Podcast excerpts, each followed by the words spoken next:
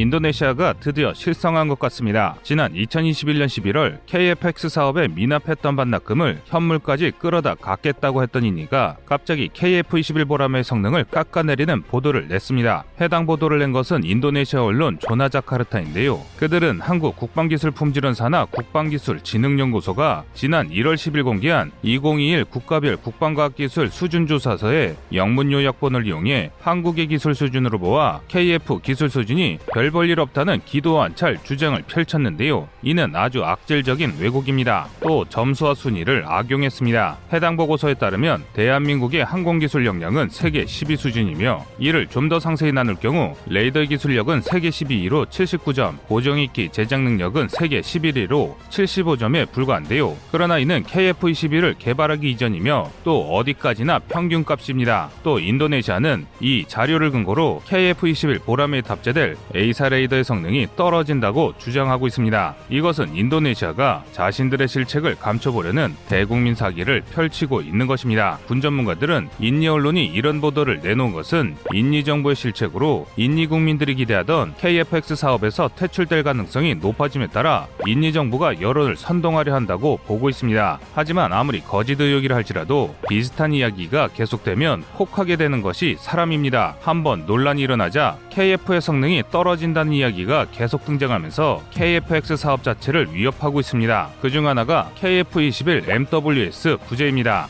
이 때문에 KF-21 보람에는 핵심 방어 체계가 누락된 반푼이 전투기라는 충격적인 폭로를 이어가고 있는 상황입니다. 이번 논란의 핵심에는 인도네시아가 있는데요. MWS는 적의 적외선 미사일을 탐지해 이를 조종사에게 경보하는 체계입니다. 현대 스텔스 전투기간 교전에서 적외선 미사일이 강력한 대안으로 떠오르면서 그 중요성이 더욱 부각되고 있는 체계이기도 한데요. 그런데 사실 KF-21에는 이 MWS라 할 만한 체계가 보이지 않습니다. 통합 전자전 체계 EW 스위트 중 일부인 후방 고대역 안테나가 그나마 MWS와 유사한 활동이 가능할 것으로 보이나 이 정도로는 택도 없다는 것입니다. 그리고 이 사실이 알려지면서 KF-21의 성능이 의문스럽다는 기사가 국내를 막론하고 쏟아지고 있습니다. 그래서 준비했습니다. 오늘은 KF-21 성능 부족 논란이 얼마나 터무니없는 이야기인지에 대해 알려드리겠습니다.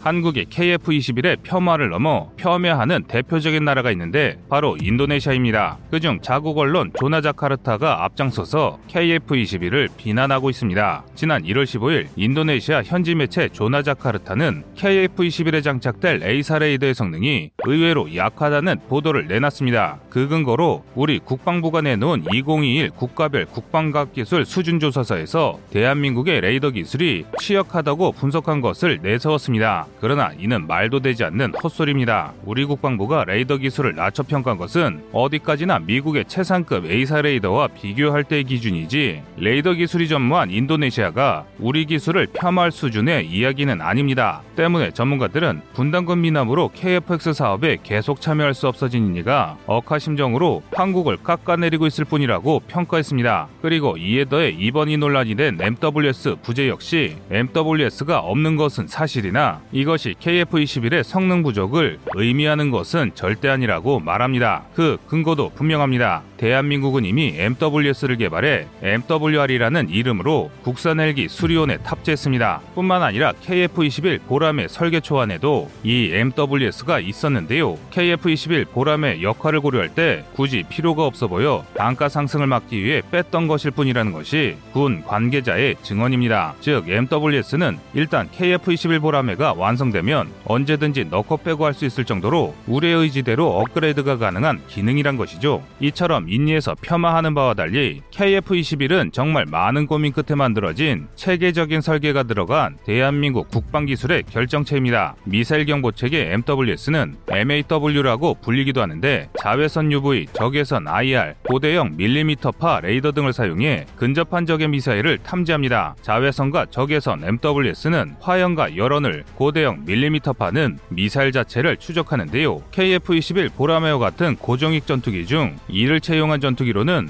유로파이터, 라팔, 그리고 F-35 등이 있습니다. 이 중에서 가장 우수한 체계는 F-35에 탑재된 AAQ-37 EO DAS인데요. F-35 조종석 바로 앞에 달린 센서를 중심으로 구성된 EO DAS는 단순히 적의 미사일을 탐지하는 것을 넘어 발사 원점까지 추적할 수 있는 아주 강력한 체계입니다. 심지어 기체 곳곳에 설치된 적외선 카메라를 통해 구현된 증강현실로 조종사가 360도 어느 곳이든 볼 수 있기까지 합니다. 이는 현대 공중전에서 아주 중요한 기능인데요. 레이더에 탐지되지 않는 스텔스기 간에 교전이 벌어질 경우 근거리에서 적외선 미사일을 이용한 교전이 벌어지게 되는데 이때 상대 미사일을 회피하기 위해서 반드시 필요한 것이 이런 MWS입니다. 그런데 KF-21 보라매에는 인리의 주장대로 이 MWS가 없습니다. 좀 더 정확히 말하면 MWS 빼고는 다 있습니다. KF-21 보라매는 전자광학 장비인 EOTG P-포드, 적외선 탐지 장비인 IRST, 레이더 경보 체계인 RWR과 통합 전자전 체계 EW 스위트까지 현대전에서 전투기가 겪을 수 있는 모든 위협을 대응할 수 있는 각종 탐지 장비가 탑재되어 있습니다. 그러나 MWS만은 탑재되어 있지 않은데요. 하지만 한국의 기술이 부족해 이 장비를 탑재하지 않은 건 절대 아닙니다. 앞서 언급한 대로 이미 한국은 MWS를 개발한 상태입니다. 당장 국산 수송헬기 수리온에도 MWR이라는 이름으로 MWS가 탑재되어 있는데요. 기어박스, 기체 내구도 등으로 많은 비판을 받고 있는 수리온이지만 수리온의 생존 장비는 군용 헬기 중에서도 세계 최고 수준입니다. 생존 장비 관리 컴퓨터 EWC를 중심으로 레이더 경보 수신기 RWR, 채프 플레어 발사기 CMDS는 물론 최신 경보 장치인 레이저 경보 수신기 LWR까지 탑재되어 있는데요. 이런 고성능 체계를 헬기에 적용할 수 있는 한국이 KF-21에 MWS를 못 넣을 리가 없습니다. 실제로 KF-X 사업 초창기까지만 하더라도 KF-21 보라매에는 MWS 탑재가 예정되어 있었습니다. 그렇다면 지금은 왜 적용되지 않은 것일까요? 이유는 간단합니다.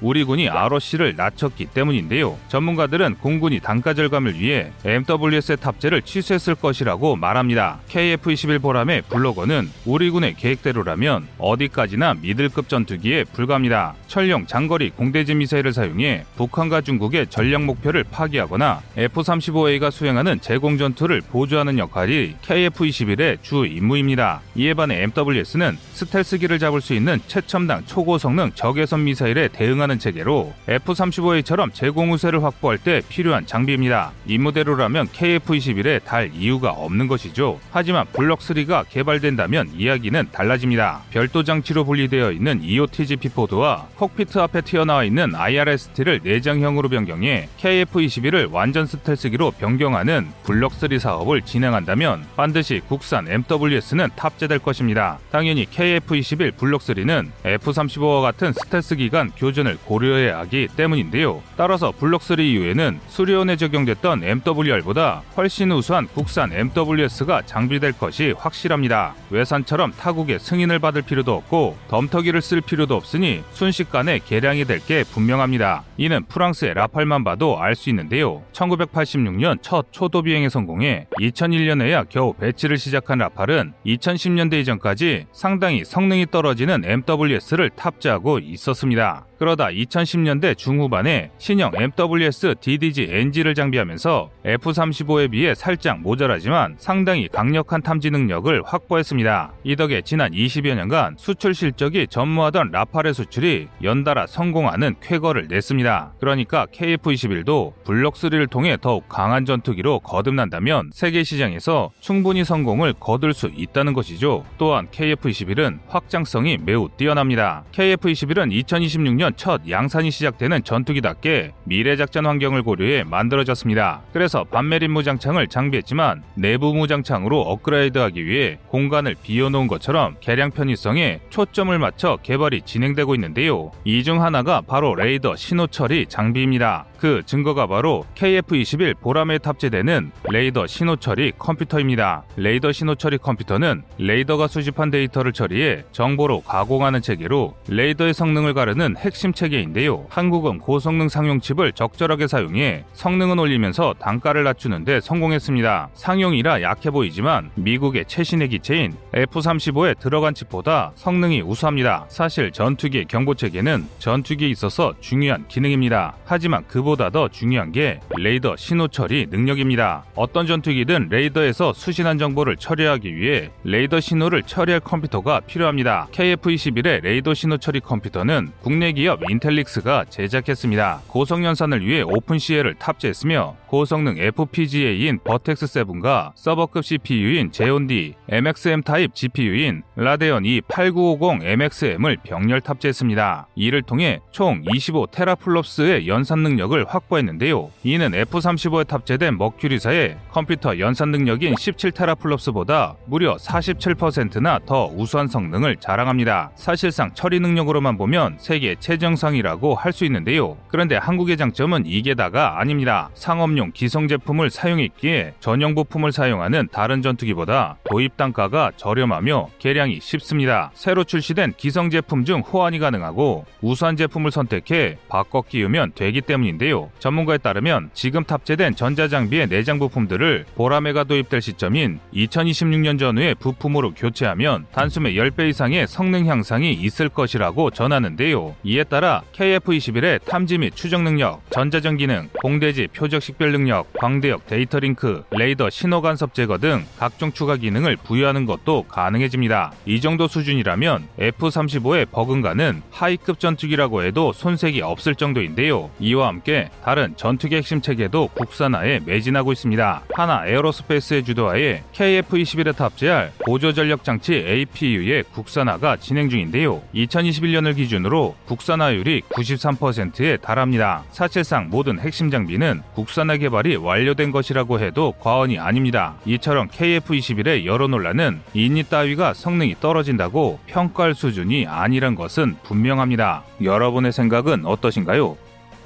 시청자님의 의견을 댓글로 남겨주시기 바랍니다. 여러분의 좋은 의견이 좋은 영상을 만드는데 많은 힘이 됩니다. 이상 꺼리투브였습니다.